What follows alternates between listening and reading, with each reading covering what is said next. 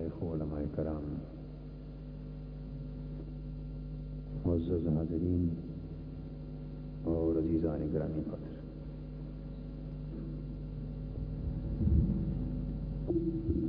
اللہ رب العزت کا شکر ہے، اس نے اپنے فضل و کرم سے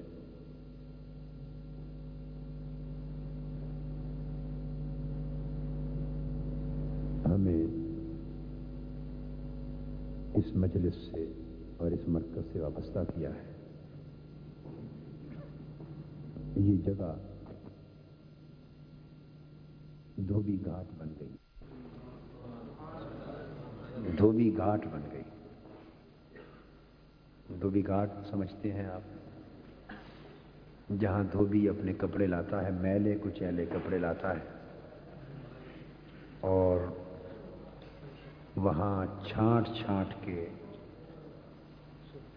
چھٹے دے دے دے کر چھانٹ چھانٹ کے پٹخ پٹخ کے مارتا ہے اور کپڑوں کے میل کچیل کو نکالتا ہے۔ کپڑے دھل جاتے ہیں۔ اس کو دھوبی گاٹ کہتے ہماری روحوں کا لباس میلا کچیلا ہو گیا ہے۔ اس پر ہماری روحوں کے لباس پر۔ روحیں سفید لباس رکھتی روحیں چونکہ عالم امر کی چیز ہیں، اس لیے صاف ستھری ہیں۔ جب یہ ہمارے جسم میں داخل کی گئی صاف ستھری تھی پاک تھی ان پہ کوئی دھبا نہ تھا، کوئی داغ نہ تھا، کوئی نشان نہ تھا۔ اس جسم کے پیکر میں آئیں نفس کا قرب اور نفس کی صحبت انہیں ملی۔ اس کے آلائشیں ان پر چڑھ گئیں، روح پر چڑھ گئی داغ لگ گئے گناہ کے، نافرمانیوں کے دھبے لگ گئے۔ سیاہ کاریوں کی سیاہی لگ گئی۔ روح روحوں کا لباس میلا کچیلا ہو گیا۔ اور حالت ہماری یہ ہو گئی کہ تن بھی میلا، من بھی میلا۔ میرا تن بھی میلا، من بھی میلا۔ کرپا کرو سرکار۔ روحیں اب پکار رہی تھی کہ تن بھی میلا، من بھی میلا۔ کرپا کرو سرکار۔ اب ضرورت تھی کسی دھوبی گھاٹ، دھوبی کی ضرورت تھی۔ دھوبی کی ضرورت تھی، جو عشق الہی میں ایسی ضربیں لگائے، عشق الہی کی ایسی ضربیں لگے جہاں جہاں روحوں کو پٹھا جائے، اتنا پٹھا جائے، اتنا چھاٹا جائے کہ اس کا میل نکل جائے۔ اللہ جل مجدہ نے منہاج القرآن کے اس مرکز کو دھوبی بنا دیا۔ یہ مجلسیں دھوبی گھاٹ بن گئی۔ اور اللہ رب العزت کے فضل و کرم سے روحیں دھلنے لگی ہیں۔ دل صاف ہونے لگے۔ میل کچیل نکلنے لگے۔ اللہ جل مجدہ ہماری یہ سنگت بھی قائم رکھے اور اپنے فضل و کرم کا سلسلہ بھی قائم رکھے۔ کہ سب کچھ اس کے فضل سے ہے۔ اس کا فضل نہ ہوتا تو ہم اس راہ پر ایک قدم بھی اٹھانے کے قابل نہ تھے۔ ہماری سوچ بھی اس سمت میں نہ جاتی۔ یہ اسی کا فضل ہوا، اسی کا کرم ہوا۔ اسی نے مدد فرمائی، اسی کی آنت اسی کی نصرت اور اسی کی توفیق سے۔ یہ سب کچھ ہو گیا۔ اور اللہ رب العزت کی مدد و نصرت اور اس کی توفیق سے انشاءاللہ اللہ تعالی یہ کشتی ساحل مراد تک پہنچے گی۔ اس ملک میں کئی دھوبی گھاٹ بنیں گے اور اللہ کی مخلوق کی روحیں انشاءاللہ اللہ تعالی حضور علیہ السلاۃ والسلام کے لطف و کرم اور آپ کی رحمت کے تصدق سے پاک صاف ہونے لگے گی یہ اللہ کا شکر ہے۔ اس کا احسان۔ حاضرین محترم پچھلی نشستوں میں ہم نے تسلسل کے ساتھ پھر اس موضوع کو حدیث پاک کی روشنی میں تشکیل سیرت کے پندرہ ضابطے اس موضوع کو پھر شروع کیا۔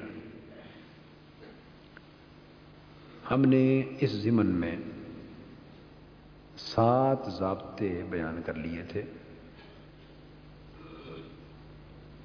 بلکہ نو ضابطے غالباً نو ضابطے بیان کر لیے تھے۔ کفارات کا بیان بھی ہو گیا تھا، پھر درجات کا بیان بھی ہو گیا تھا۔ مشی الاقدام الى الحسنات۔ والجلوس فی المساجد بعد الصلاوات و اسباغ الوضوء حین الکریحات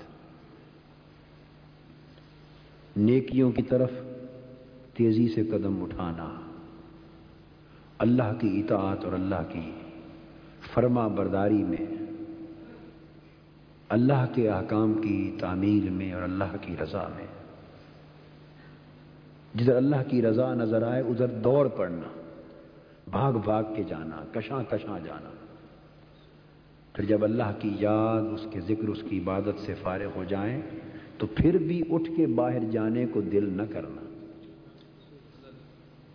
پھر بھی اٹھ کے باہر جانے کو دل یعنی دلوں کا اللہ کے ذکر کی مجلس میں اس طرح کا لگ جانا۔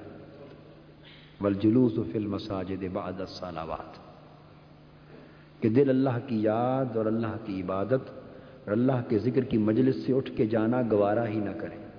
دل یوں لگ جائیں ان مجلسوں میں۔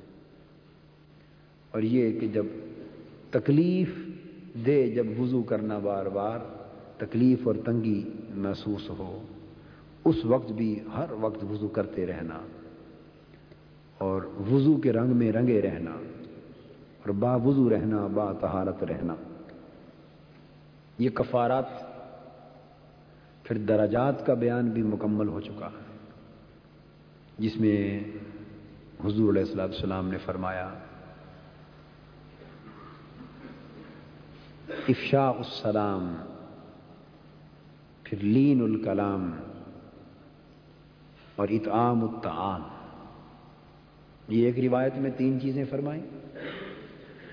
افشاء السلام، سلام کو اور سلامتی کو حضور کی امت میں پھیلانا۔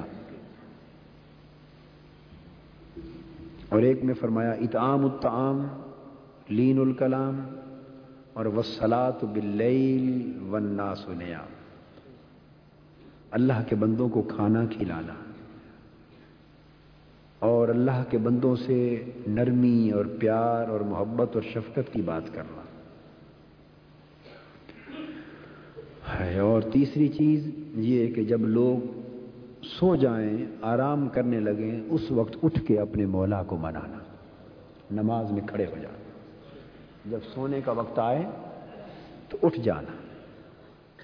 جب سونے کا وقت آئے تو اٹھ جانا۔ یعنی رات پوے تے بے دردانو، سکھ دی نیندر آوے۔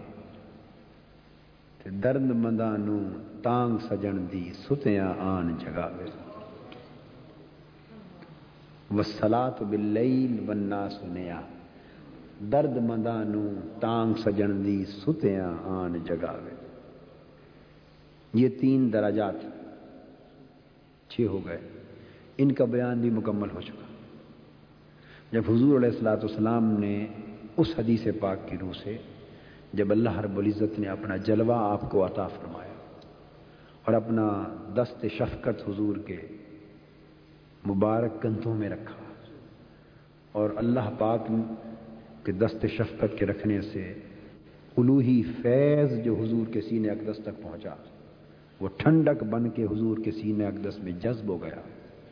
اور پھر سب پردے اٹھ گئے۔ فتح علی کل شین و عرفت ہر چیز روشن ہو گئی اور حضور نے ہر ایک شے کو پہچان لیا۔ تو پھر اللہ پاک نے پوچھا آقا نے سوال کے جواب میں کفارات بھی بیان فرمائے دراجات بھی بیان فرمائے۔ جب چھ چیزیں ہو چکی، تو اب اللہ جل مجدہ نے فرمایا، اپنے محبوب صلی اللہ علیہ وسلم سے کہ محبوب سل۔ پیارے، اب مانگ۔ اب مانگ۔ کیا مانگتا؟ اس پر حضور علیہ السلام السلام نے اللہ جل مجدہ کی بارگاہ میں التجا کی۔ تین سوال کی عرض کی اللہ اسلو کا فعل الخیرات و ترکل منکرات و حب المساکی اے اللہ، نیک فعل کی اور نیک فعل کی توفیق تم سے مانگ منکرات اور گناہوں کے ترک کی توفیق مانگتا۔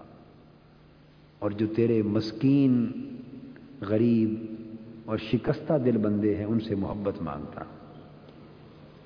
یہ نو چیزیں بیان ہو چکی۔ اب یہاں سے سوال شروع ہو رہے ہیں۔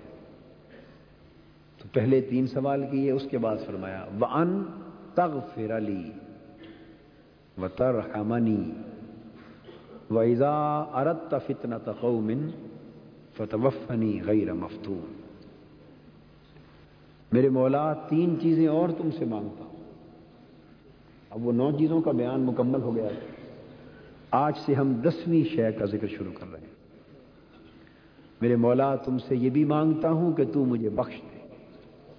ہائے ہائے ہائے تو مجھے معاف کر دے۔ وہ ان تغ علی میرے اللہ تم سے معافی مانگتا، تم سے بخشش مانگتا، مجھ کو معاف فرما دے۔ مجھے معاف فرما دے۔ یہ سوال کیا۔ و ترحمنی اور تو مجھ پہ رحم فرما دے۔ ویزا ارت فتنا تقومن فتوفنی غیر مفتو اور جب تو ارادہ فرمائے کسی قوم کو آزمائش میں مبتلا کرنے کا، تو مولا مجھے اس آزمائش سے بچا کے لے لینا۔ تین سوال یہ کیے۔ آج کی گفتگو میں ہم تھوڑا سا بیان۔ انتغ فر علی کا کرتے ہیں۔ آج کی گفتگو اس پر کرتے عرض کیا، میرے مولا، میں تجھ سے مانگتا ہوں، کیا؟ معافی مانگتا، مجھ کو معاف کر۔ حضور نبی اکرم صلی اللہ تعالی علیہ وآلہ وسلم، اللہ کے حضور یہ التجا کر کے ہمیں سلیقہ سکھا رہے ہیں۔ ہمیں سلیقہ سکھا رہے ہیں کہ اللہ سے کیا مانگنا ہے۔ حضرت عائشہ صدیقہ رضی اللہ تعالی عنہ نے ام المومنین نے حضور علیہ السلام السلام کی بار اقدس میں سوال کیا۔ آقا اگر کسی کو للت القدر مل جائے، کسی خوش نصیب کو شب قدر کی قبولیت والی ساتیں نصیب ہو جائیں، تو آقا فرمائیے کہ اس لمحے رب سے کیا مانگا جائے؟ کیا مانگا جائے؟ تو حضور علیہ السلام السلام نے فرمایا کہ اگر کسی کو شب قدر کی وہ قبولیت والی ساتیں مل جائیں، تو اس وقت رب سے معافی مانگی جائے۔ معافی مانگی جائے۔ عرض کیا جائے اللہ ان کا افو تو ہب الفوا فاف انی اے اللہ، تو معاف فرمانے والا۔ تو تیری عادت معاف کرنا ہے۔ اور پھر تو معافی سے محبت بھی کرتا ہے۔ خود معاف بھی کرتا ہے اور معافی کے عمل سے تمہیں اے اللہ، تجھے محبت بھی ہے۔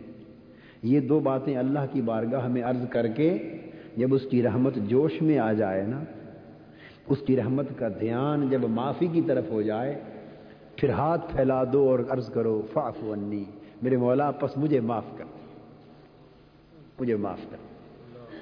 یہ معافی مانگنا یہی توبہ ہے۔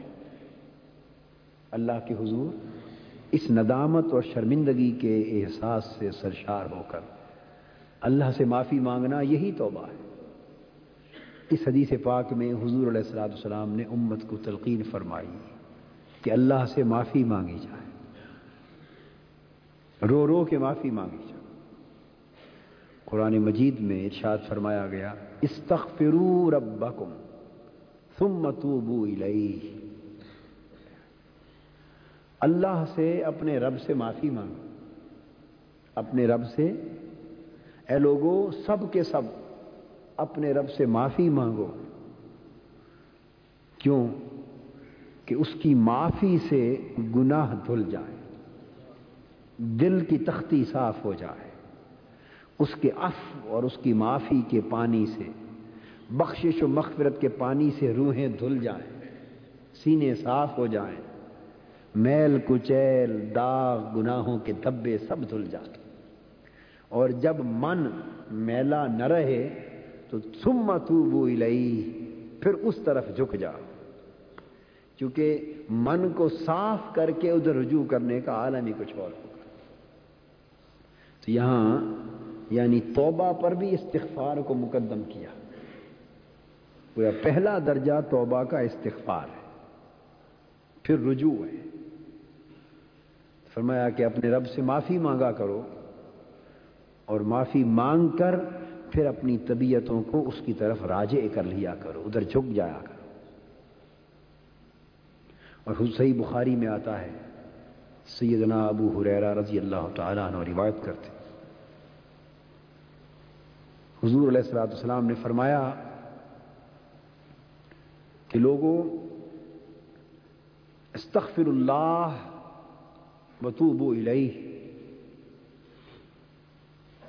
اور آپ نے فرمایا فانا اتوب و استغفر اللہ فلیوں میں میں اتمرہ یہ صحیح مسلم کی روایت ہے۔ لوگوں، اپنے اللہ سے معافی مانگا کرو۔ اللہ سے معافی مانگا کرو۔ اللہ کی بارگاہ میں توبہ کیا کرو۔ اور جان لو کہ میں خود ہر روز اپنے اللہ کے حضور سو بار معافی مانگتا ہوں۔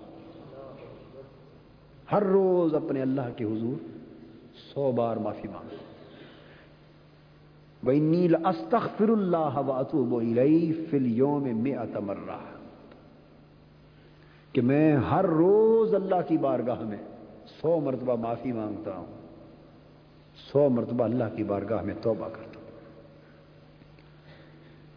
ہے اور صحیح بخاری شریف کی روایت میں ہے اس میں حضور علیہ السلام نے فرمایا نیل استغفر اللہ واتوب الیہ. فی اليوم اکثر من سبعین مرہ، کہ میں ہر روز اپنے اللہ کے حضور ستر مرتبہ سے زیادہ معافی مانگتا ہوں، توبہ کرتا ہوں۔ اس روایت میں فرمایا کہ سو بار معافی مانگتا ہوں، توبہ کرتا ہوں۔ یہ حضور علیہ السلاۃ والسلام کا معمول، جو گناہوں سے پاک، جو معصوم ہیں گناہ سے۔ جن کی روح پاک کی چادر پر کوئی دھبا آ ہی نہیں سکتا۔ بلکہ جو مخلوق کی روحیں دھونے کے لیے تشریف لائے وہ ذکی یتلو علیہم آیات ہی وہ جو اپنی نگاہ سے لوگوں کے نفس، لوگوں کے نفوس میل و چیل سے پاک فرمانے والے، اپنی توجہ سے لوگوں کی روحوں کو تہارت بخشنے والے اپنی توجہ سے لوگوں کے دل اور لوگوں کے سینوں کو کینوں سے پاک کرنے والے ہیں۔ گناہوں کی آلائشوں سے پاک کرنے والے ہیں۔ اور جن کی روح کو، جن کے جسم کو، جن کے جسم اطہر کو بھی اتنا پاک بنایا گیا کہ جتنی انبیاء علیہ السلام کی روح ہیں۔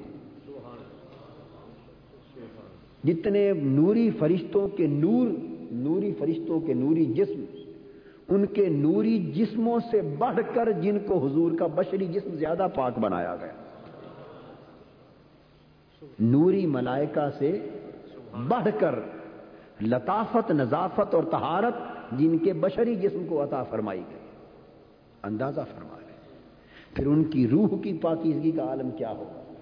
یعنی کائنات پست و بالا میں عالم مادیات کثیف شے ہے۔ یہ شجر، حجر، نباتات، حیوانات، جن، یہ عالم مادیات یہ کثیف شے ہے جنات اس میں بھی شر ہے، آگ ہے۔ یہ سب کثیف چیزیں ہیں۔ اور سب چیزوں میں سے لطیف ترین مخلوق اس کائنات میں یہ روح ہے، یہ ملائکہ کے وجود۔ وہ عالم امر کی چیزیں ہیں، نوری چیزیں اب بات کو سمجھ رہے ہیں نا؟ وہ لطیف ہیں، وہ گناہوں سے پاک ہے وہ نظیف ہیں، وہ علائشوں سے پاک ہے تو جو پاکیزگی، جتنی تہارت جتنی نظافت اور لطافت انبیاء علیہ السلام کی ارواح مقدسہ کو اور اول العزم ملائکہ کے نور کو عطا کی گئی، انوار کو، اس سے بڑھ کر لطافت اور تہارت حضور علیہ السلام کے بشری پیکر کو عطا کی گئی جس میں اطہر کو عطا کی گئی۔ تو گویا تہارت میں نور حضور کی بشریت کا مقابلہ نہیں کر سکتا۔ عالم ارواح، حضور کی بشریت مقدسہ کا مقابلہ نہیں کر سکتے۔ یہی وجہ ہے کہ ان کے جسم پاک کو بھی بے سایہ بنایا گیا۔ چونکہ کثافت ہے ہی نہیں۔ کثافت؟ کثافت سے ہی سایہ ہوتا ہے۔ اور گناہ کثافت ہے۔ گناہ کثافت ہے۔ اور حضور کے وجود پاک میں کثافت نہیں۔ چونکہ کثافت ہی نہیں ہے۔ اور وہ خود نور سے لطیف تر ہے۔ تو میں آپ کو یہ سمجھاؤں کہ سایہ کیوں بنتا ہے؟ سایہ؟ جب یہ روشنی پڑتی ہے کسی جسم پر، تو روشنی لطیف ہوتی ہے اور جسم کثیف ہوتا ہے۔ جسم روشنی لطیف ہوتی۔ تو جسم جو کثیف ہوتا ہے، یہ رکاوٹ بن جاتا ہے روشنی کے گزرنے میں۔ اب یہ دیوار کھڑی ہے اور جو روشنی پڑ رہی ہے، تو دیوار کے دوسری طرف تو روشنی نہیں نہ جا سکتی اور اگر شیشہ لگا ہوا ہو تو شیشے کے پار تو شیشہ ٹرانسپیرنٹ ہوتا ہے۔ اس میں لطافت ہے، اینٹوں میں کثافت ہے۔ تو جو جسم جتنا کثیف زیادہ ہوگا، وہ اس قدر روشنی کو روکے گا۔ جو جسم جتنا لطیف ہوگا، اسی قدر روشنی اس میں سے گزرے گی۔ تو جسم چونکہ بشری جسم انسانوں کا کثیف ہوتا ہے، تو روشنی اس میں سے گزر نہیں سکتی۔ دائیں بائیں سے گزر جاتی تو دائیں بائیں سایہ یاد رکھیں، فی نفس سے کوئی شے ہی نہیں۔ یاد رکھ لیں، سایہ اس کی کوئی حقیقت نہیں۔ سائے کا کوئی وجود نہیں، بس سایہ سایہ ہے۔ اس کا کوئی وجود نہیں۔ تو روشنی دائیں بائیں سے گزر جاتی ہے۔ وہ جو جسم کے بالمقابل پچھلی طرف حصہ ہوتا ہے، اس پر سے نہیں گزرتی۔ سو جہاں جہاں پڑتی ہے، وہ جگہ روشن ہو جاتی ہے۔ جہاں نہیں پڑتی وہ تاریخ رہ جاتی ہے۔ تو اس تاریخ حصے کو سایہ کہتے ہیں۔ تاریخ حصے کو وہ جسم کی رکاوٹ بن جانے کی وجہ سے تاریخ رہ جاتا۔ تو جسم چونکہ روشنی سے کثیف ہے، اس لیے سایہ بنتا ہے۔ اور ساری کائنات کی روشنیاں مل کر، اور ساری کائنات کے انوار مل کر بھی حضور کے جسد اقدس جیسی لطافت بھی حاصل نہیں کر سکتے۔ حضور کا جسم اطہر کائنات کی روشنیوں سے بھی بڑھ کر لطیف تر ہے۔ بڑھ کر لطیف تر ہے۔ بڑھ کر لطیف تر ہے۔ تو اب روشنی سورج کی ہو یا چاند کی ہو، جب اس سراپا حسن پر، اس پیکر حسن پر پڑتی، تو یہاں تو کثافت تھی ہی نہیں۔ اب سایہ کس چیز کا بنتا؟ اب سایہ، بولیے نا، کس چیز کا بنتا؟ مکھی ہے وہ بھی کثیف کثافت پہ بیٹھتی ہے۔ کثافت پہ؟ اس لیے جسد اطہر میں کثافت تھی نہیں، سو مکھی بھی کبھی نہ بیٹھی۔ کثافت نہ تھی، سو سایہ بھی کبھی نہ بنا۔ یہ جو ہم خوراک کھاتے ہیں، یہ خوراک جب کھاتے ہیں تو حلال، طیب اور پاک ہوتی ہے یا ناپاک؟ بولیے۔ پاک۔ آپ کو، ہم اپنے وجود کی حقیقت کو سمجھیں کہ ہم کیا ہیں، کس پہ فخر کرتے پھرتے یہ پھل، کھانا، پانی، روٹی، خوراک، لباس، خوراک، جو کچھ آپ کھاتے ہیں، پاک، حلال، طیب، خوشبودار چیز ہے۔ آپ کے جسم میں جاتی ہے، تو اس جسم کی صحبت اس کے بہت سے حصے کو ناپاک کر دیتی ہے۔ اور وہ غلیظ اور نجس فضلہ بن کے آپ کے جسم سے نکلتا ہے۔ آپ نفرت کرتے ہیں، اس سے بدبو آتی ہے، اس سے نفرت کرتے ہیں۔ کرتے ہیں نا نفرت۔ ہائے، کبھی سوچا کہ یہ تو وہی پاک کھانا تھا جب تک آپ سے باہر تھا۔ اس کے تو نجس بنایا ہی آپ نے۔ جب تک آپ کے اندر نہ گیا تھا، یہ پاک تھا۔ اسی سے خوشبو آتی تھی۔ اسی کی مہک تھی۔ اسی میں کشش تھی۔ اب اس کو نجس اور پلید بنایا کس نے؟ آپ ہی کے جسم کی صحبت نے بنایا۔ ہمارے جسم کی صحبت نے بنایا۔ یہ چند گھڑیاں ہمارے اندر رہ گیا اور پلید ہو گیا۔ اندازہ کر لے کہ اندر کا حال کیا ہے۔ اندر کا حال کیا ہے۔ اب ہم اس سے نفرت کرتے ہیں۔ یقیناً نفرت کرتے ہیں، ناپاک ہو گئی، نجس ہو گئی، غلیظ ہو گئی۔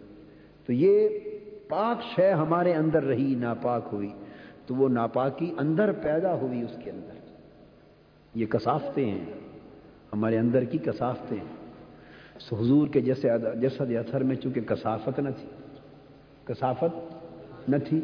تو وہ کھانا جب حضور کے جسم اقدس کے اندر جاتا، تناول فرماتے، تو تناول فرمانے سے پہلے تو اس کی خوشبو عام ہوتی تھی جو کھانوں کی ہوتی ہے، اور جب جسد پاک سے نکلتا تھا، خوشبو بڑھ جاتی تھی۔ چونکہ وہ بھی آقا کے جسم کی صحبت میں رہ کے آتا تھا۔ ہمارے جسم کی صحبت میں رہ کے جائے تو بدبو آتی ہے۔ اور حضور کے بطن مبارک کی صحبت میں چند لمحے گزار کے آئے تو خوشبو آتی۔ مہک آتی۔ مہک آتی۔ خوشبو آتی۔ کیوں؟ بھائی اگر آپ مٹی کو گلاب کے پھولوں کا ڈھیر ہو، اس کے ساتھ مٹی رکھ دیں اور دو چار گھنٹے گھل مل کے پھول اور مٹی پڑے رہیں، تو پھول تو پھول ہی رہیں گے۔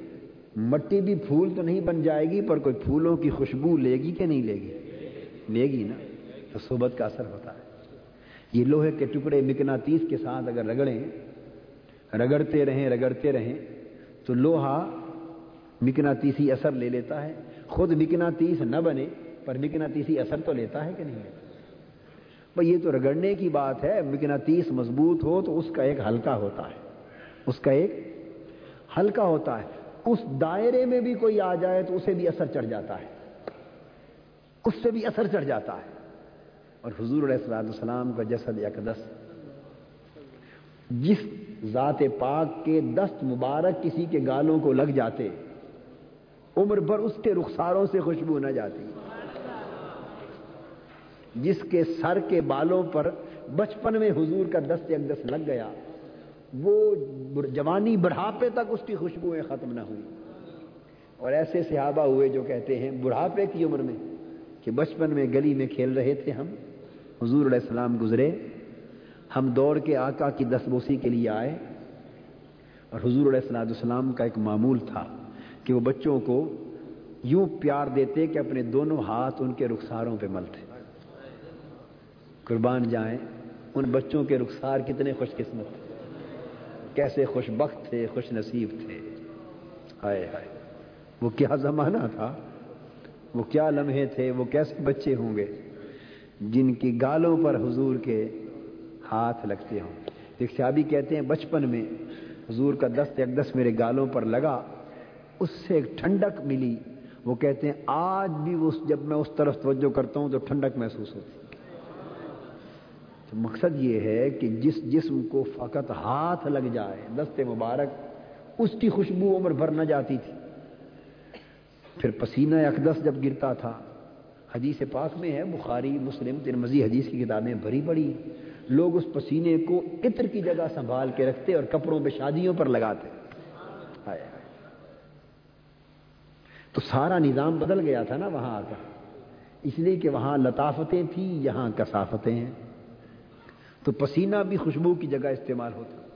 اور جس راستے سے حضور گزر جاتے، یہ سب بشری پیکر ہی تھا نا جو گزرتا تھا۔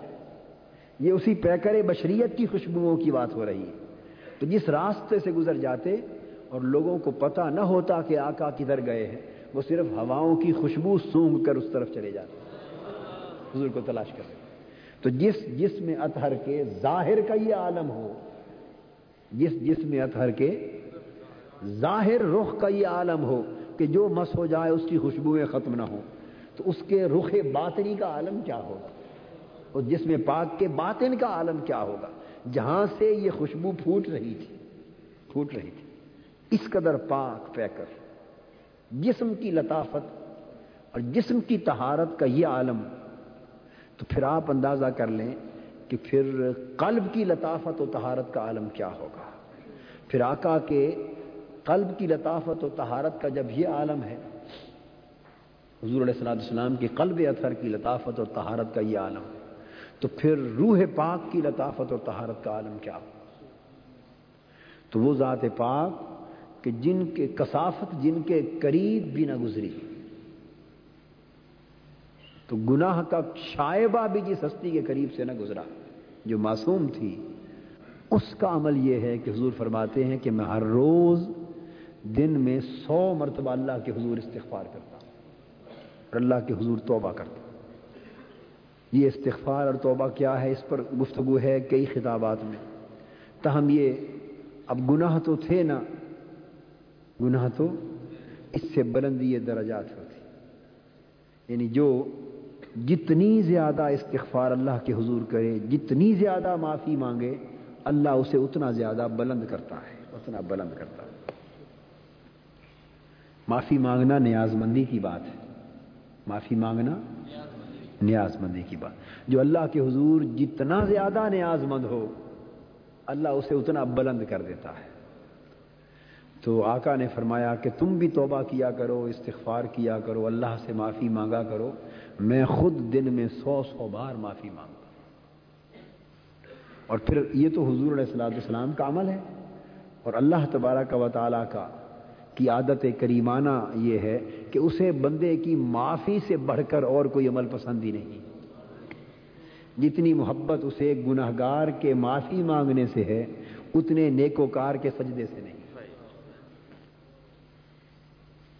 اتنی محبت اور اس کی رحمت کو اتنا مزہ نیکوکاروں کے سجدوں میں نہیں آتا جتنا گناگار کے آنسوؤں میں آتا ہے اور گناگار کی معافی مانگنے میں آتا ہے۔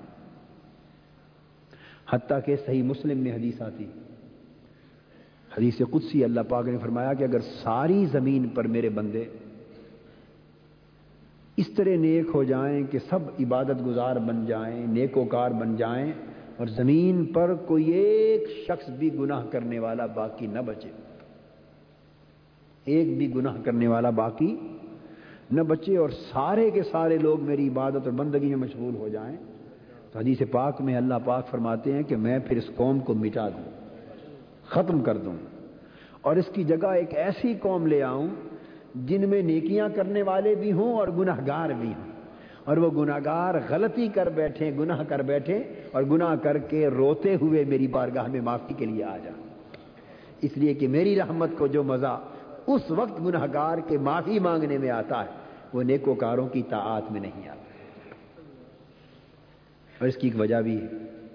سیدنا غوث العظم شیخ عبد القادر جیلانی رضی اللہ تعالی عنہ ارشاد فرماتے ہیں کہ مجھے اللہ تبارک و تعالی نے فرمایا، القا کیا۔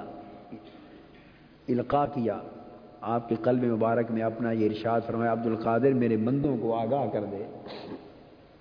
بتا دے کہ مجھے گناہ گار نیکوکاروں سے زیادہ پسند ہے۔ پوچھا، مولا کیوں تو یہ تو نیکوکار زیادہ پسند ہونے چاہیے۔ فرمایا، وہ بات درست ہے، میں اس حوالے سے کہہ رہا ہوں کہ نیکوکاروں کا دھیان ہر وقت جنت کی طرف لگا رہتا ہے اور گناگاروں کا دھیان جنت والے کی طرف لگا رہتا ہے۔ نیکوکار حوروں کو تکتے رہتے ہیں، قصوروں کو تکتے رہتے ہیں، جنت اور جنت کے باغات کو تکتے رہتے ہیں۔ اعمال پر بھروسہ ہو جاتا ہے نا کہ نیک عمل کیے ہیں، جنت ملے گی۔ گناگار غریب جنت کی توقع ہی نہیں کر سکتا، اس کے پلے تو ہیں ہی گنا وہ تو کہتا ہے، میں تو گناگار ہوں، مجھے جنت کہاں سے ملے گی؟ تو نیکوکار جنت کو تکتے ہیں گناگار میرے مکھڑے کو تکتے ہیں۔ میری رحمت کو تکتے ہیں کہ مولا تو کرم کر دے گا تو بات بن جائے۔ اس وجہ سے مجھے وہ پسند ہے۔ یعنی وہ گناہ گار جو اللہ سے معافی مانگنے والے، وہ گناہ گار جو اللہ سے معافی مانگنے والے۔ تو اللہ پاک کو معافی سے بڑی محبت ہے۔ حدیث پاک میں آتا ہے صحیح بخاری میں۔ حضور علیہ السلام السلام نے فرمایا ہے کہ جب رات ہوتی ہے تو اللہ تعالیٰ اپنی رحمت اور بخشش کے ہاتھ کھول دیتا ہے۔ یب سو تو یدہ بل اپنی رحمت اور بخشش کے ہاتھ کھول دیتا ہے اور فرماتا ہے وہ جو دن میں گناہ کر بیٹھے، آ جائے، میرے ہاتھ کھلے ہیں، رات ختم ہونے سے پہلے پہلے بخش دو۔ اگلا دن چڑھنے سے پہلے پہلے بخش دے تو دن کے خطا کاروں کو بخشنے کے لیے رات کو ہاتھ کھولتا ہے۔ اور جب دن چڑھ جاتا ہے، پھر نئی شان کے ساتھ ہاتھ کھولتا ہے اور فرماتا ہے، کوئی اگر رات میں غلطی کر بیٹھے تو اب آ جائے، اب میرے ہاتھ بخشش کے اس کے لیے کھلے۔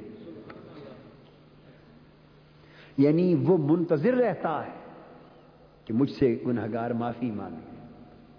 منتظر رہتا ہے، مجھ سے گناہگار معافی مانگ لیں تو چونکہ گناہگاروں کی معافی سے اللہ کو اتنا پیار ہے، اس لیے نیکو کار اس اللہ کی معافی کی محبت میں سے حصہ لینے کے لیے خود کو گناہگار بنا کے خدا کی حضور پیش کرتے ہیں۔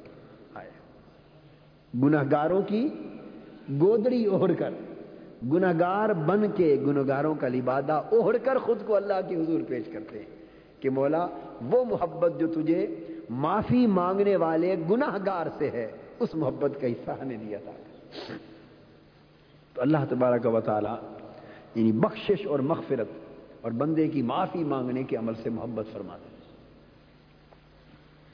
اتنی محبت اتنی محبت کہ صحیح بخاری اور مسلم میں متفق علیہ حدیث حضور علیہ السلاۃ السلام نے بنی اسرائیل کے ایک شخص کا واقعہ بیان فرمایا۔ ارشاد فرمایا کہ بنی اسرائیل میں ایک شخص تھا۔ اتنا گناہ گار تھا کہ اس نے ننانوے قتل کیے تھے۔ کتنے؟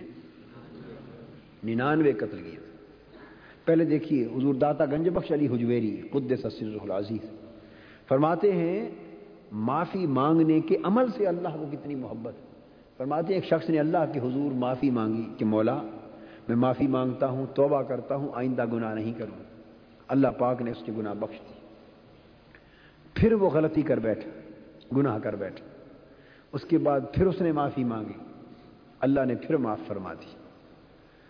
وہ رہ نہ سکا، پھر معافی مانگی، گناہ کر بیٹھا، پھر معافی مانگی۔ اس طرح ستر بار اس نے اللہ کے حضور معافی مانگی، توبہ کی اور ستر بار توبہ کو توڑ بیٹھا۔ جب ستر بار توبہ کو توڑ بیٹھا تو اتنا نادم و شرمندہ ہوا کہ پھر معافی مانگنے کے لیے اللہ کے حضور نہ گیا۔ منہ چھپا کے بیٹھ گیا اور اسے یقین ہو گیا کہ میں نے اتنی بار اللہ کو ناراض کیا ہے اور معافی مانگ کر توبہ کر کے وعدہ کر کے معافی کو توڑا ہے۔ اب میں گیا تو شاید دھتکار دیا جاؤں، اب معافی کا کوئی امکان نہیں۔ اپنے اوپر مایوسی تاری کر کے بیٹھ گیا۔ اس وقت حاطف غیب سے آواز آئی۔ اللہ پاک نے فرمایا، میرے بندے، اب بھی تو خود مایوس ہوا ہے۔ ستر بار اگر مجھ سے معافی کا عہد کر کے تو نے توڑا ہے، تو تو نے توڑا ہے۔ ہم سے اب بھی مانگ دیکھ معافی۔ ہم تو اب بھی معاف کرنے کو تیار ہم تو اب بھی معاف کرنے کو تیار ہائے جولی ہی تیری تنگ ہے۔ میرے یہاں کمی نہیں۔ جولی ہی تیری تنگ ہے، میرے یہاں کمی نہیں۔ یہ بندہ ہی ناداں ہے کہ اللہ کے اتنے لطف و کرم کے باوجود، اس کے اتنے احسانات کے باوجود، اس کے اتنے انعامات کے باوجود پھر اس کا نافرمان ہوتا۔ خدا کی قسم، اگر کسی عام غلام کو، نوکر کو ایسا کریم مالک مل جائے نا، ایسا کریم مالک مل جائے تو جسم کے ٹکڑے ٹکڑے کروا دے، مگر اپنے مالک کا بے وفا نہ بنے۔ مالک کی وفاداری نہ چھوڑے، اس کو کریم اور اتنا رحم کرنے والا مالک مل جائے، اور وہ اللہ جیسا تو نہیں ہو سکتا نا۔ وہ جسم کے ٹکڑے کروا دے، مگر وفاداری نہ چھوڑے۔ ایک ہم ہیں۔ کتنا کتنا کریم مالک ملا، کتنا رحیم مالک ملا۔ کتنا شفیق مالک ملا کہ ستر بار نافرمانی کرنے والے کو بھی بلا کے معاف فرمانا مگر پھر بھی ہم ہیں کہ وفادار نہیں رہے۔ تو حضور علیہ السلام السلام نے فرمایا کہ وہ شخص ننانوے قتل کر بیٹھا۔ پھر گیا ایک بہت بڑے عالم کے پاس، راہب کے پاس۔ وہ راہب تھا، اس کے پاس گیا۔ اس سے جا کے پوچھا کہ کیا اب میری معافی کا کوئی امکان ہے؟ اس نے جواب دیا نہیں۔ ننانوے قتل کر کے اب معافی کا امکان کیا پوچھتے حدیث پاک میں آتا ہے کہ وہ مایوس ہوا۔ اس نے اس کو بھی قتل کر دیا۔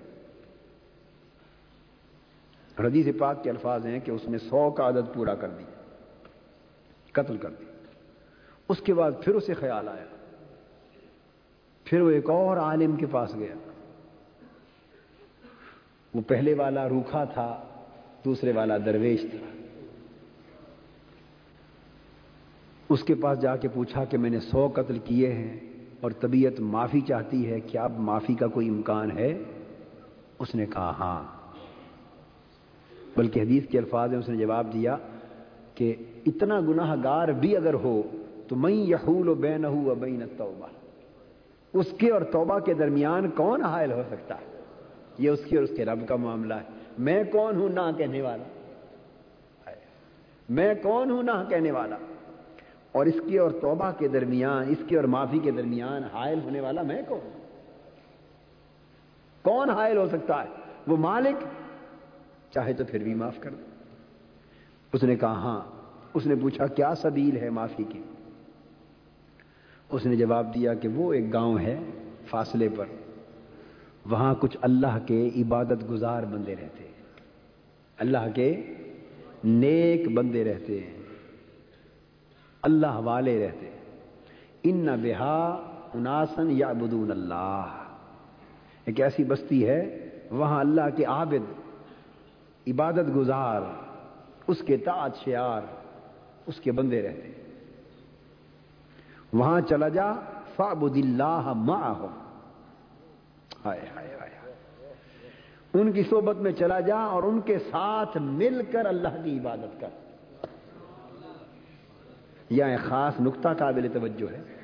معافی یہاں بھی اسی رب نے دینی ہے اور وہاں بھی اسی رب نے، یہ بخاری اور مسلم کی متفق علیہ حدیث ہے۔ صدیقی صاحب، یہ بات قابل توجہ ہے۔ بخاری اور مسلم کی متفق علیہ حدیث ہے۔ آقا فرماتے ہیں، معافی یہاں اس گاؤں میں بھی اسی اللہ نے دینی۔ اور معافی اس گاؤں میں بھی اسی اللہ نے دینی۔ دو رب نہیں ہے رب ایک۔ معافی یہاں بھی اسی بندے نے مانگنی، وہاں بھی اسی بندے نے مانگنی۔ یہاں بھی وہی بندہ سو کا قاتل ہے، وہاں بھی سو کا قاتل۔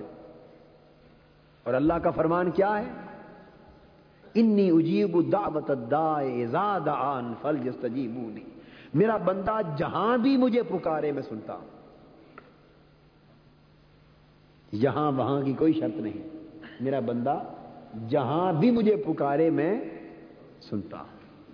مگر حضور علیہ السلام نے فرمایا، یہ بات اپنی جگہ حق، اپنی جگہ اللہ پاک کی طرف تو جو بندہ مانگتا ہے، جو بندہ مانگتا ہے، اللہ تو سنتا ہے، مگر اس کی بارگاہ میں پہنچانے کے لیے بھی تو کوئی شے چاہیے۔ حدیث پاک میں ہے، درود پاک کی فضیلت بیان کرتے ہوئے حضور علیہ السلام السلام نے فرمایا، کہ آپ جب دعا مانگتے ہیں تو اللہ سنتا ہے۔ دعا مانگتے ہیں تو اللہ، مگر حضور علیہ السلام نے فرمایا کہ وہ تو سنتا ہے، وہ تو قبول کرتا ہے، پر تمہاری دعا بھی اس تک پہنچے تو آپ بات کو سمجھ رہے ہیں نا؟ انی اجیب و دعوت دا دعان۔ جو پکارنے والا پکارے، میں سنتا ہوں، اس کے سننے میں کمی نہیں۔ پر کسی کی پکار ایسی بھی تو ہو جو اس تک پہنچے۔ کوئی اپنی پکار بھی تو وہاں پہنچائے۔ تو حضور علیہ السلام نے صحابہ سے فرمایا کہ اللہ تمہاری دعاؤں کو سنتا ہے، مگر تمہاری دعاؤں کو کوئی اوپر بھی تو اس کی بارگاہ تک بھی تو پہنچائے۔ صحابہ نے پوچھا، آقا، تو دعاؤں کو اللہ کی بارگاہ تک پہنچانے والی شے کیا ہے؟ فرمایا، مجھ پر درود و سلام۔ صلی اللہ تعالی علیہ وسلم۔ مجھ پر درود و سلام۔ سبحان اللہ سبحان اللہ سبحان اللہ اللہ اکبر۔ مجھ پر درود و سلام۔ فرمایا، جو بھی دعا کرے، اول آخر مجھ پہ درود و سلام پڑھ لے۔ تو دعا تو اللہ ہی سنے گا۔ سننا اسی کا کام ہے اور کرنا بھی اسی کا کام ہے، مگر درود و سلام اس دعا کو تھالی میں رکھ کے اللہ کے حضور پیش کر دے اللہ کے حضور، اس درود و سلام کو حضور نے راف الدعا فرمایا۔ کیا فرمایا؟ راف الدعا، یہ دعا کو اوپر اٹھانے والی شے ہے۔ دعا کو اوپر اٹھانے والی شے۔ اس طرح یہاں بھی معافی یہاں بھی اللہ نے دینی ہے، معافی وہاں بھی اللہ نے دینی ہے۔ مگر حضور علیہ السلام فرماتے ہیں کہ اس شخص نیک عالم نے اس کو بتایا کہ اس بستی میں جہاں وہاں اللہ کے مقبول بندے رہتے عبادت تو یہاں بھی کرے گا۔ عبادت یہاں بھی قبول کرنا اللہ کا کام ہے، مگر وہ مالک ہے، چاہے قبول کر دے، چاہے رد فرما دے۔ اس پر زور تو نہیں نا کسی کا۔ اس پر زور تو نہیں۔ اس لیے بجائے اس کے کہ تو عبادت کرے اور مانگے اور وہ مالک ہے بے نیاز ہے، رد فرما دے، اس پر تو کوئی قید نہیں۔ بجائے اس کے کہ ایسی نوبت پیدا ہو، تو دعا اور عبادت کر ہی اس بہانے کے ساتھ کہ اس کی بارگاہ میں جائے تو رحمت کو خود بخود حیا آ جائے۔ اور صرف قبولیت ہو، رد کا امکان نہ رہے۔ قبولیت ہو، رد کا امکان۔ اس کا طریقہ یہ ہے کہ اس بستی میں اللہ کے کچھ مقبول بندے رہتے ہیں۔ اور وہ تو اللہ والے ہیں۔ ان کی عبادتیں تو اللہ کے حضور صبح و شام قبول ہوتی ہی ہیں۔ صبح و شام قبول ہوتی ہی ہیں۔ جا ان کے ساتھ مل کر عبادت کر ان کی صحبت میں۔ جب ان کی عبادتوں اور دعاؤں کے ساتھ تیری دعا اور عبادت بھی جائے گی تو وہ اتنا سخی ہے کہ پھر وہ ایسا نہیں کرتا کہ اس کے نیک بندوں کے ساتھ مل کر کسی کی دعا آئے تو ان میں سے ان کی لے لے اور اس گناگار کی واپس پھینک دے نہیں۔ پھر وہ ان کے ساتھ تیری بھی قبول کر لے گا۔ ان کے صدقے تیری بھی قبول ہو جائے گی۔ تو حدیث پاک میں یہ الفاظ آتے ہیں، تو ان کو بھیجا اور فرمایا کہ پھر انہی کے پاس رہنا اور پلٹ کر اپنی زمین کی طرف، اپنے گاؤں کی طرف نہ آنا۔ پھر بقیہ زندگی انہی کے ساتھ گزارنا۔ یہ ساتھ بشرط لگائی۔ پھر انہی کے ساتھ رہنا، انہی کی صحبت میں۔ پھر پلٹ کر نہ آنا۔ وہ شخص چل پڑا۔ تو حدیث پاک میں ہے کہ جب آدھا سفر اس نے طے کیا، نصفت طریق، آدھے سفر تک پہنچا، ہی تھا کہ اس کی روح پرواز کر گئی۔ موت آ گئی۔ زمین پہ گر پڑ۔ اب حدیث پاک میں ہے کہ ملائکت الرحمت بھی آ گئے اور ملائکت العذاب بھی آ گئے۔ رحمت کے فرشتے بھی آ گئے اور عذاب کے فرشتے بھی آ گئے۔ اور دونوں میں مکالمہ اور تکرار ہو گیا۔ رحمت والے فرشتے کہیں کہ اسے ہم لے جاتے ہیں جنت میں؟ عذاب والے فرشتے کہیں اسے ہم لے جاتے ہیں دو زخم عذاب والے فرشتے کہیں بھائی یہ جنت میں کیسے جا سکتا ہے؟ سو کا قاتل ہے۔ رحمت والے فرشتے کہیں بھائی دیکھو، ان یہ اس کا جو دل ہے، یہ جا القریت صالحت تائبا مقبلا اللہ۔ یہ تائب ہو کر اللہ کی طرف راجے ہو کر نیکوں کی بستی کی طرف چل پڑا تھا۔ اس کا دل جو ہے وہ تائب ہو کر ہو گیا تھا اور نیکوں کی بستی کی طرف چل پڑا تھا۔ دل اس کا اللہ کی طرف راجے ہو گیا تھا۔ اس لیے ہم لے جاتے ہیں۔ ان کا جھگڑا ہو گیا۔ تکرار بڑھ گیا، بات نہ بنی۔ اللہ پاک نے ایک فرشتے کو بھیجا اور فرمایا، دونوں فرشتوں سے عشق سے فیصلہ کروا لو۔ یہ فرشتہ حکم بن جاتا ہے۔ یہ فرشتہ حکم، یہ حدیث متفق ہے بخاری مسلم۔ یہ حکم بن جاتا ہے، دونوں کی بات سن کے یہ فیصلہ کر دیتا ہے۔ قربان جائیں، رحمت حق بہانوی جویت بہانوی جویت جب بخشنے پر آتا ہے تو بہانے بھی خود بناتا ہے۔ بہانے بھی خود بناتا ہے۔ ادھر فرشتوں کو بھیجا تم جاؤ اور ان کے درمیان فیصلہ کرو۔ اور ادھر دونوں طرف کی زمین، حدیث کے لفظ ہے پہلے کی نسبت طریق، بالکل آدھے راستے میں جا کے موت واقع آدھا راستہ ہوا تھا، برابر آدھا ادھر آدھا ادھر، درمیان میں موت واقع ہو گئی۔ تو جب یہ صورت ہو گئی تو فرشتے کو بھیجا کہ جاؤ، ان کے معاملے کو چکاؤ، فیصلہ کرو۔ اور ادھر اس طرف والی زمین کو کہا، اس طرف والی زمین سے کہا، جس بستی سے وہ آ رہا تھا، اس کے گھر والی بستی، اس ٹکڑے کو کہا امرا لحاظ ہی ان تبا ادنی و امرا لحاظ ہی ان قرب تقربنی جو پچھلی بستی والا حصہ تھا، اس کو زمین سے کہا کہ تو پھیل جا، زیادہ ہو جا۔ اور جو اللہ کے نیک بندوں، ولیوں والی بستی کا ٹکڑا تھا، اس کو کہا زمین سمٹ جا۔ اس کو کہا سمٹ جا، سکڑ جا۔ اس کو کہا تو پھیل جا۔ مالک تو خود ہے نا۔ جو چاہے سو آپ کرے۔ جو چاہے سو آپ کرے۔ اسے کہا تو پھیل جا، اسے کہا تو سکڑ جا۔ اور فرشتے کو یہ امر دے کے بھیجا کہ اس نے جا کے فیصلہ یہ کیا بھائی تم دونوں طرف کی زمین کو ناپ لو، جدھر کا فاصلہ کم ہو اسی کھاتے میں ڈال دو۔ سبحان اللہ، سبحان یہ عدل ہے یہ فضل ہے؟ جی؟ عدل ہے یہ فضل ہے؟ فضل ہے۔ اس لیے میاں محمد صاحب کہتے ہیں نا کہ عدل کریں تے تھر تھر کمن بڑیاں شانہ والے۔ تے فضل کرے تے بخشے جامن میں جے منہ، میں جے بھی منہ کا لے میں ورگے منہ کا فضل کرے تا بخشے جامن میں جے بھی منہ کا لے اس لیے قرآن مجید میں پورا قرآن پڑھ کے دیکھیں، پورا قرآن اللہ پاک نے کسی ایک جگہ بھی نہیں فرمایا، واللہ حضو عدل. نہیں فرمایا کہ اللہ عدل والا ہے۔ نہیں۔ جہاں بھی بات کی فرمایا، واللہ حضو فضل. اور خالی فضل نہیں فرمایا، واللہ حضو الفضل العظیم. وہ فضل والا ہے اور فضل عظیم والا ہے۔ ہر جگہ فرمایا، وہ فضل والا رب ہے۔ یعنی تعارف اپنا فضل والا کر کے کروایا، عدل والا نے اس لیے کہ عدل والا کر کے کرا دے تو پھر تو کسی کی بھی نہ بنے۔ وہ عدل پہ آ جائے تو سب قطاریں لگ جائیں، سب قطاریں لگ جائیں۔ یہ اس کے فضل کا کرا اور پھر یہاں تک کہ پورے قرآن کو یہ بھی پڑھ لیجیے، کہیں سبق نہیں دیا کہ اللہ سے اس کا عدل مانگو۔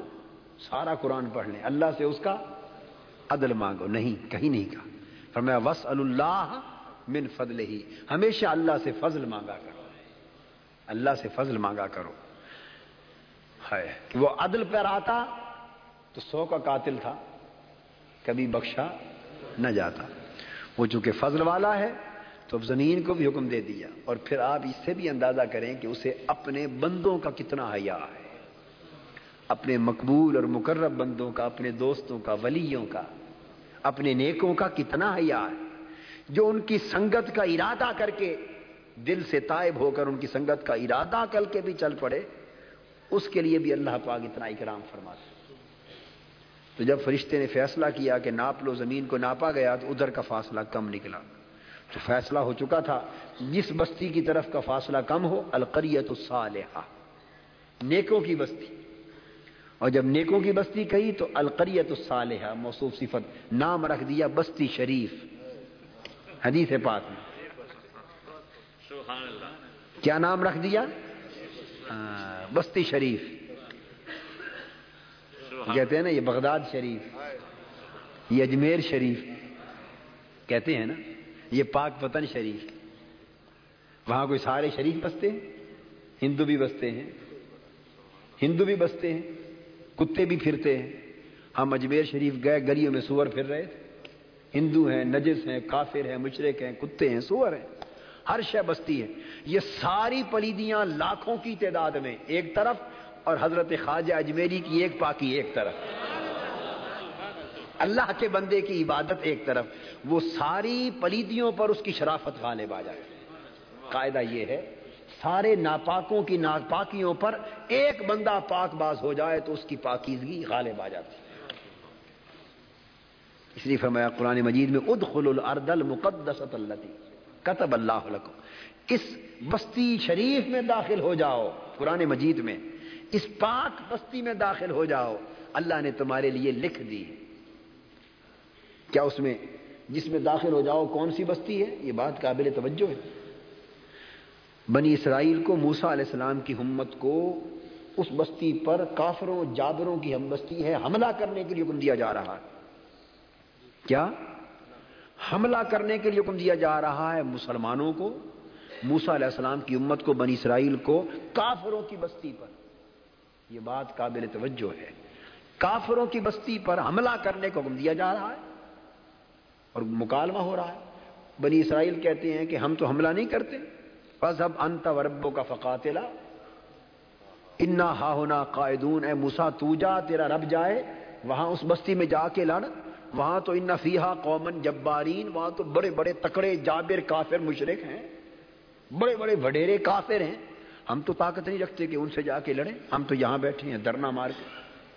یعنی ایسی جابروں، کافروں کی بستی، ایسی جابروں، کافروں کی بسنے والے اتنے جابر کافر۔ مگر اس بستی کو قرآن کیا کہہ رہا ہے؟ ادخل الارض المقدست اللتی کتب اللہ لکم۔ اس زمین مقدس میں داخل ہو جاؤ۔ اس زمین مقدس میں داخل ہو جاؤ۔ کیوں؟ اس وقت وہاں کوئی نبی رہتے تھے۔ اس وقت وہاں کچھ نبی تھے۔ کوئی پیغمبر رہتے تھے۔ نہیں، اب تو کافروں کی بستی۔ تو پھر اس کو الارض المقدس کیوں کہا؟ یہ اللہ پاک کے حیا بتا رہے ہیں کہ وہ اپنے بندوں کا کیسے حیا کرتا ہے۔ اب تو کافر بستے تھے، مگر مدت ہوئی کئی انبیاء ہو گزرے اس بستی پر۔ اور کئیوں کے مزار تھے۔ کئیوں کی قبریں تھیں، کئیوں کے مرکز تھے، کئی انبیاء علیہ السلام اس بستی میں پہلے رہ چکے ان کے مزارات تھے، اب بستے کافر تھے۔ تو رب کریم نے اب کافر بسنے والوں کو نہیں دیکھا، وہ جو اس کے بندے گزر گئے ان کو دیکھا۔ تو ایک بھی اللہ کا مقبول بندہ کسی بستی میں رہے اور لاکھ کافر رہے، تو لاکھوں کے کفر کی پلیدی ایک طرف اور اس کے ایک بندے کی پاکیزگی ایک طرف، وہ غالب ہوتی، وہ پورے خطہ زمین کو پاک کر دیتا یہ اس کا یہ فضل ہے اس کا، یہ کیا ہے؟ عدل ہوتا تو توازن کرتا، عدل میں تولتا، مگر جب فضل ہوتا ہے تو تکڑیوں کو اٹھا کے ایک طرف رکھ دیتا، یہ ترازو پیمانے لے جاؤ، میں فضل والا رنگ ایک بندہ بھاری ہے سب کا یہ اسی طرح ہے، جیسے قرآن مجید نے کہا کہ تم سے تم دس ہو تو دو سو کافروں پر بھاری۔ دس دو سو پر بھاری۔ بیس ہو دو سو پر بھاری یعنی ایک بندہ دس پر بھاری۔ جس طرح یہ قاعدہ دیا نا، اس طرح ایک کی عبادت دس کے کفر پر بھاری۔ اور کچھ ایسے ایسے درجے والے بھی ہوتے ہیں کہ ایک ہو تو لاکھوں کی پریدیوں پر بھاری ہوتے ہیں اللہ پاک ایک کے صدقے باقیوں پر پردہ ڈال دیں اس جگہ حدیث پاک میں اسی طرح فرمایا۔ فرمایا کہ القریت الصالحہ۔ نہیں فرمایا قریت الصالحین۔ یعنی نیکوں کی بستی نہیں کہا۔ یہ بات قابل نیکوں کی بستی نہیں کہا۔ کال کریت الصالحہ، نیک بستی۔ اب رہتے تو اور بھی ہوں گے نا، پر وہ جو چند نیک رہتے ہیں، ان کی وجہ سے ساری بستی کو نیک کر دی۔ ساری بستی کو نیک کر دی۔ یہ مجھے ایک بات یاد آ گئی، حضرت حاجی امداد اللہ مہاجر مکی رحمت اللہ علیہ، بہت بڑے بزرگ ہو گزرے۔ ہیں ان کی مجلس میں کچھ لوگ بیٹھے تھے۔ اور کسی نے اجمیر شریف کہہ دیا۔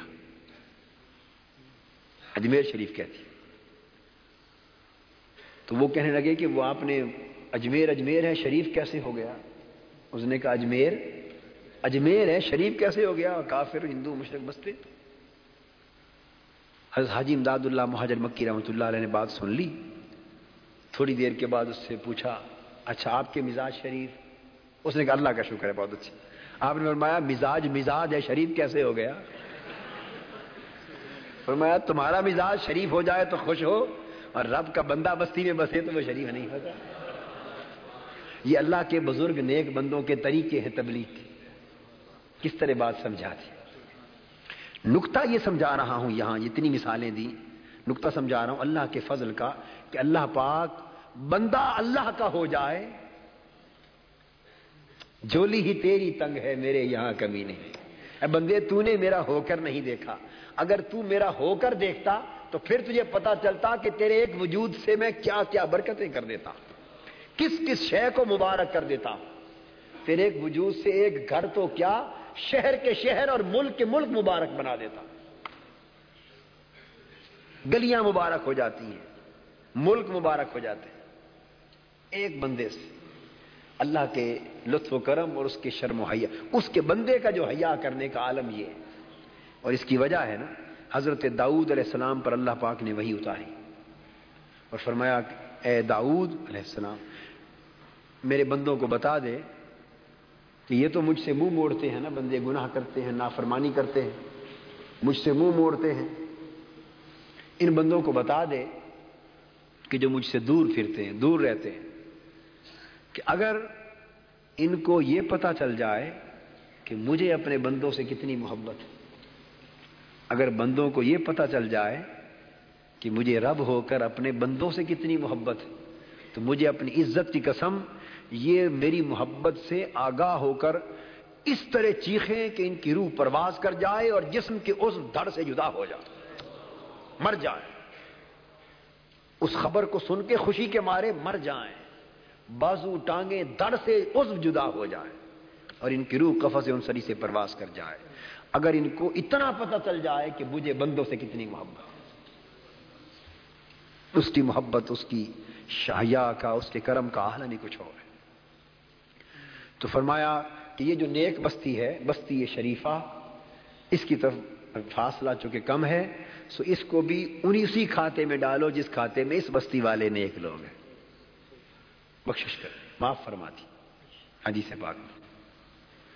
تو اللہ رب العزت کی بارگاہ میں دل سے طائب ہو جانا اور اس سے معافی مانگنا۔ یہ عمل اللہ کو اتنا پسند ہے کہ وہ چونکہ صاحب فضل ہے، بندہ اللہ سے معافی مانگنے والا بن جائے، وہ ذات ہزار بار بھی معاف کر دیتی۔ ہزار بار معاف کر دیتی۔ بڑے بڑے اولیاء اللہ اور اکابر کے معمولات یہ تھے۔ کہ وہ ہمیشہ معافی اللہ سے مانگتے حضرت یاہیا علیہ السلام۔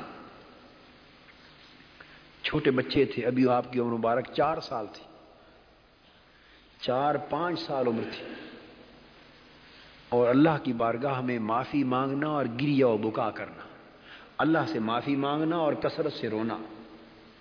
یہ عالم اتنا تھا کہ چار پانچ سال کی عمر میں دن رات زاروں قطار روتے رہتے۔ علیہ السلام۔ ادھر اللہ کا ذکر ہوتا عذاب کی بات ہوتی، حساب و کتاب کی بات ہوتی، تو ادھر آپ کے آنسو برسات کی جڑی کی طرح لگ جاتے، بہنے لگتے۔ اور اس قدر زار و قطار ہوتے کہ بچپن میں کھانا پینا کئی کئی دن چھوڑ دیتے۔ حضرت ذکریہ علیہ السلام آپ کے والد گرامی نے حتیٰ کہ ان کی کثرت بکا اور کثرت گریا کو دیکھ کر یہ معمول بنا لیا تھا کہ جب ان کی مجلس واز میں یہ بیٹھے ہوتے، وہ معافی کا اور آخرت میں عذاب و حساب و کتاب کا ذکر ہی نہیں کرتے تھے۔ وہ رحمت کی اور بخشش کی اور جنتی کی بات کرتے رہتے۔ جب دیکھتے نا بچہ بیٹھا ہے، یحییٰ علیہ السلام آپ ان کے صاحبزادے بیٹھے تو وہ بات ہی نہ کرتے جس سے آنکھیں بھر آئیں۔ کیونکہ پتا ہے کہ اگر اتنی بات کا ایک جملہ اس کے کان میں پڑ گیا، ایک ہفتہ یہ کھانے پینے سے دور رو رو رو کے اپنا حال اس طرح کر دے گا ایک روز ایسا ہوا کہ وہ ایک اور ان کو بھی ان کی بھی کان ترس جاتے وہ چھپ کے بیٹھتے کہ والد گرامی دیکھے نہ اور معافی کی بات ہو کر بیٹھے۔ اللہ کی معاف سے معافی مانگنے کی بات، اللہ کے عذاب کی بات کر دیں۔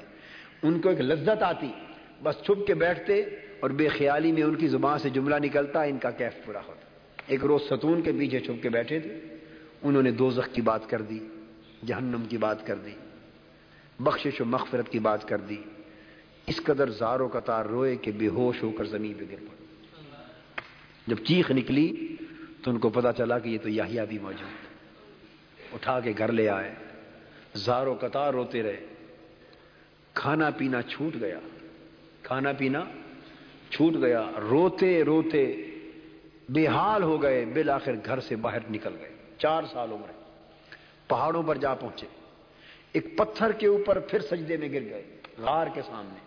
اور تین دن اور تین راتیں مسلسل خدا کے حضور معافی مانگنے اور رونے میں لگا دی تین دن اور تین راتیں۔ آپ کے والدین، ماجدین، آپ کو تین دن تلاش کرتے رہے۔ تلاش کرتے کرتے، تلاش کرتے کرتے ان پہاڑوں کی طرف آ پہنچے۔ جس غار کے دہنے میں سجدہ ریز تین راتوں سے رو رہے تھے۔ کچھ پتا نہ چلے۔ وہاں ایک بکریاں چروانے والا پھر رہا تھا۔ چرواہ اس سے پوچھا بھائی اس عمر کا ایک معصوم بچہ، پیارا سا، خوبصورت سا بچہ، تو نے دیکھا ہے کہیں ادھر پہاڑوں کی طرف؟ وہ کہنے لگا، میں نے تو اس عمر کا کوئی بچہ نہیں دیکھا۔ اتنی بات ہے کہ آج تیسرا دن ہے۔ اس غار سے کسی بچے کے رونے کی آواز آتی ہے۔ دھاڑے مار مار کے روتا ہے اور تیسرا دن ہے میری بکریاں بھی کھانا پینا چھوڑ کے اسی غار کے دہنے پہ کھڑی ہو کے اس کا رونا سنتی رہتی ہے اور روتی رہتی ان کی آنکھوں سے آنسو گرتے رہتے اس کے رونے میں کوئی اتنا درد ہے، کوئی اتنا سوز ہے، کوئی اتنی آہو بکا ہے، کوئی اتنی عجیب کیفیت ہے کہ آج تین دن سے میری بکریوں نے بھی کھانا چھوڑ دیا ہے چارہ۔ اور غار کے دہنے پہ کھڑی ہو کے یہ بھی سنتی رہتی ہیں اور روتی رہتی ہیں۔ میں خود پریشان ہوں، خدا جانے کون ہے؟ وہ سمجھ گئے کہ اس حال میں رونے والا تو یہی ہی ہو سکتا۔ حضرت یحییٰ علیہ السلام کے قریب اندر گئے۔ ان کے قدموں کی آہٹ جو سنی، حضرت یحییٰ علیہ السلام نے سر سجدے سے اٹھایا اور پوچھا کہ ملک الموت آ گئے ہو؟ پوچھا ملک الموت ہو؟ اگر ملک الموت ہو تو چونکہ رونے میں آنکھیں بند فرمانے لگے، مجھے تھوڑی مہلت دے دے، میں جا کے اپنے ماں باپ سے معافی مانگا۔ ماں باپ سے معافی مانگا۔ وہ فرمانے لگے، بیٹے یا یا ہم ہی تیرے والدین، تمہیں لینے کے لیے آئے۔ گھر لے گئے۔ جا کے کچھ کھانا کھلایا، پلایا۔ اور ماں نے اپنی گود میں لے کے پیار کیا۔ فرمایا، بیٹے، وہیں پتھر پہ فرمانے لگے، بیٹے اتنا نہ رویا کر، اتنا نہ رویا کر، تو تو معصوم ہے، تجھے رونے کی کیا ضرورت؟ فرمانے لگی، امی جان، اس بات کی ضمانت دے دیں کہ قیامت کے دن میرا رب مجھ سے نہیں پوچھے گا۔ میں رونا چھوڑ دیتا۔ یہ ضمانت آپ دے دیں کہ میرا رب مجھ سے قیامت کے دن نہیں پوچھے گا۔ میں رونا چھوڑ دیتا۔ والدہ نے کہا، بیٹے، یہ ضمانت تو میں نہیں دے سکتی وہ پیار کر کے گھر لے گئی کھانا کھلایا، تین دن سے بھوکے تھے اور رو رو کے رخسار اندر کو دس گئے تھے۔ شکل پہچانی نہیں جاتی تھی۔ پیار کیا، تھپکی دی، سلایا۔ فرمایا، بیٹے، تھوڑی دیر سو جا، تھوڑی دیر سو جا۔ حضرت یحییٰ علیہ السلام بستر پہ لیٹے آنکھ لگ گئی ابھی آنکھ لگی ہی تھی۔ نیند آئی کہ نیند کی حالت میں آواز آئی کہ یحییٰ، اب آخرت بھول گیا۔ یحییٰ بھول گیا ہمیں۔ اب ہمیں بھول گیا، آخرت کو بھول گیا۔ اب آرام کی نیند آ گئی۔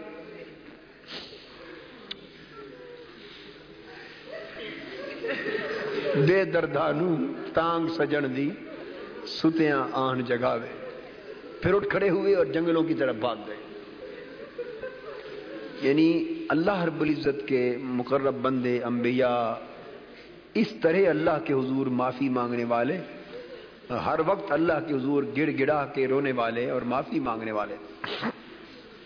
پھر حضور علیہ السلام السلام کا یہ عالم کہ رات کو اتنی کثرت سے روتے کہ آپ کی ریش مبارک آنسوؤں سے تر ہو جاتے آنسوؤں سے تر ہو جاتے اور اللہ کے حضور رو رو کے معافی کے خاص گار رہتے۔ انبیاء علیہ السلام کی اسی سنت پر صحابہ کرام، اہل بیت اظام کا عمل۔ صحابہ کرام کا یہ حال تھا کہ خوف الہی میں رو رو کر آخرت کے حساب و کتاب کی بات جب سنتے، تو اتنا زار و قطار روتے اور آپ کے سیدنا فاروق اعظم رضی اللہ تعالیٰ عنہ، سیدنا عمر ابو بکر صدیق رضی اللہ تعالیٰ عنہ، رو رو کے ان کے آنسو اتنی کثرت سے بہتے کہ گالوں پر آنسو کے نشان پڑ گئے۔ نشان پڑ گئے تھے رونے کے۔ نشان پڑ گئے تھے رونے کے۔ اور ادھر حرم کعبہ ہے۔ حرم کعبہ ہے۔ رات کا پچھلا پہر ہے۔ لوگ طواف کر رہے ہیں۔ کچھ سجدے میں ہیں، کچھ عبادت کر رہے ہیں، کچھ نفل ادا کر رہے ہیں۔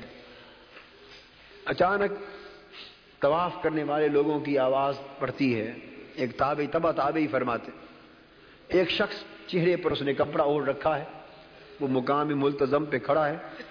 پچھلی رات ہے، ٹھنڈی رات، اور وہ اندھیرے میں رو کے اللہ کے حضور عرض کر رہا ہے کہ میرے مولا، تیری کائنات میں تیری زمین پر تیری مٹی اور ریت کے اتنے ذرے نہیں جتنے میرے گناہ اور تیری کائنات میں تیرے درختوں کے اتنے پتے نہیں جتنے میرے گناہ ہیں۔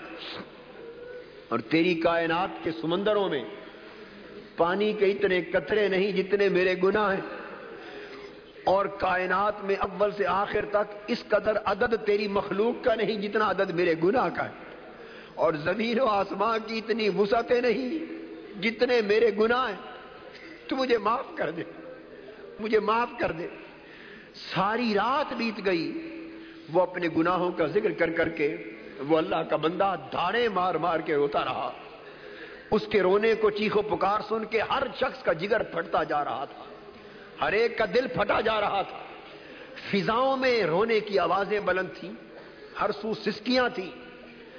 وہ ایک بزرگ فرماتے ہیں، تاب تبا تابعین میں سے بہت بڑے ولی اللہ۔ فرماتے ہیں کہ اس حد تک وہ شخص رویا اور گر گڑایا۔ اور ساری رات بیت گئی، فجر کے قریب وقت ہو گیا۔ اور وہ سجدے میں گر کے، کبھی مقام ملتظم کو تھام کر اللہ غیاف کعبہ پکڑ کے، اتنا رویا اپنے گناہوں کا ذکر کر کر کے کہ ہمیں ترس آ گیا۔ وہ شخص کہتے ہیں کہ میں اس رونے والے کے پاس گیا، اس کے دامن کو پکڑا اور میں نے عرض کیا، مولا، یہ کوئی بڑا گناگار شخص ہے۔ یہ کوئی بڑا گناگار ہے۔ بڑا دکھی ہے۔ میں بھی تجھے تیری رحمت کا واسطہ دیتا ہوں، تو اس گناگار کو بخش دے۔ وہ شخص روئے جا رہا تھا۔ وہ فرماتے ہیں کہ میں نے اللہ کے حضور التجائیں کی کہ مولا، یہ کوئی بڑا گناگار شخص ہے تیری کائنات میں۔ تجھے تیری رحمت کا واسطہ ساری رات بیت گئی۔ تو اس کو بخش دے، اس گناہگار کو بخش دے۔ میں اپنی نیکیاں بھی اس کو دیتا ہوں۔ جب یہ دعا کی اور اس کے بعد پھر وہ زاروں کا تار روتا رہا، وہ کہ فرماتے ہیں کہ میں نے ان کا کپڑا پکڑا اور کہا کہ اے گناہگار، اتنے گناہوں پر رونے والے، ذرا کپڑا ہٹا کے چہرہ تو دکھا، تو ہے کون؟ میں بھی اللہ کے حضور اور التجا کرتا ہوں کہ وہ تجھے بخش دے۔ فرماتے ہیں کہ میں نے جب کپڑا اٹھایا تو ساری رات جو زاروں کا تار رو رہا تھا، گناہوں کا ذکر کر کر کے، کپڑا اٹھایا تو وہ لرزہ پر اندام ہو گئے کہ وہ رونے والا گناگار کون تھا؟ وہ امام زین العابدین۔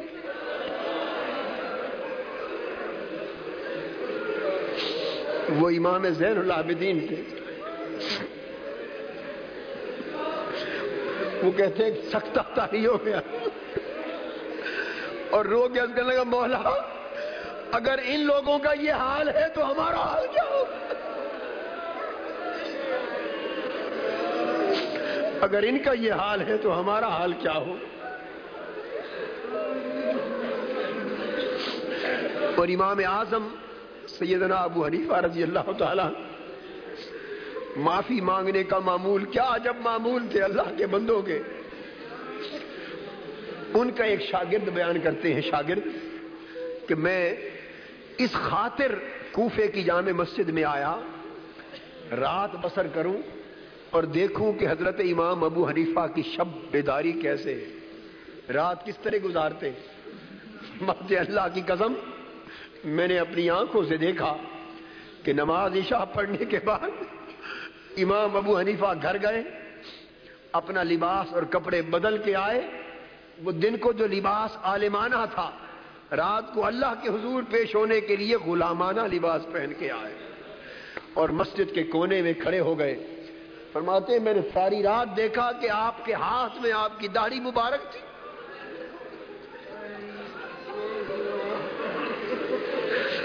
اپنی داڑھی کو کھینچتے تھے۔ اپنی داڑھی کو کھینچتے تھے اور عرض کرتے تھے، مولا، ابو حنیفہ، تیرا مجرم ہے، اس کو معاف کر دے۔ تیرا مجرم ہے، اس کو معاف کر دے۔ اور حضرت عبداللہ بن مبارک رضی اللہ تعالی اسی حال میں ساری رات بیت گئی۔ امام اعظم کی رات اسی حال میں بیت گئی۔ حضرت امام عبداللہ بن مبارک رضی اللہ تعالیٰ سفید داڑھی نبے برس کے قریب عمر ہو گئی، بڑھاپا آ گیا۔ کمر ڈل گئی۔ اپنی داڑھی کو پکڑ کے اللہ کے حضور روتے اور عرض کرتے، مولا، عبداللہ بن مبارک کے بڑھاپے پر رحم کرنا۔ بڑھاپے پر رحم کرنا اور امام اعظم کے بارے میں یہ بھی منقول ہے کہ آپ اللہ کے حضور معافی مانگتے مانگتے رو رو کے بے ہوش ہو کر گر پڑتے۔ اور جب ہوش میں آتے، ہوش میں آتے تو پھر یہ کہتے کہ مولا اگر قیامت کے دن ابو حنیفہ بخشا گیا تو بڑی تعجب کی بات ہوگی۔ یہ کہہ کے پھر بے ہوش ہو کر زمین پہ گر پڑتے۔ پھر جب ہوش میں آتے، اتنا کلمہ کہتے، اگر ابو حنیفہ بخشا گیا تو بڑے تعجب کی بات ہوگی۔ یہ اللہ والوں کا، اللہ کے حضور اپنے گناہوں پر معافی مانگنے کا عالم یہ تھا۔ حضرت خواجہ قطب الدین مختار کاکی رحمۃ اللہ علیہ بیان کرتے ہیں، اور جس کو حضرت بابا صاحب نے بھی بیان فرمایا۔ فوائد السالکین میں، انہوں نے اسرار الاولیاء میں۔ فرماتے ہیں، ایک جوان ولی اللہ تھا۔ ایک جوان ولی اللہ، عبادت گزار۔ عالم اس کا یہ اللہ کے حضور آجزی کا کہ گلیوں میں چلتا، اپنے کام کاج کے لیے تب بھی اس کی آنکھوں سے آنسو بہتے رہتے۔ چلتا تب بھی آنسو بہتے۔ وہ کس طرح ہے؟ ملتے بھی روندے، تے بچھڑے بھی روندے۔ تے روندے ٹردے راہاں۔ عشق جنان دی ہڈی رچیا رومن کم انہاں۔ عشق جنان دی ہڈی رچیا، رونا کم انہاں۔ ملتے بھی روندے، بچھڑے بھی روندے، تے روندے ٹردے راہ روندے ٹردے راہ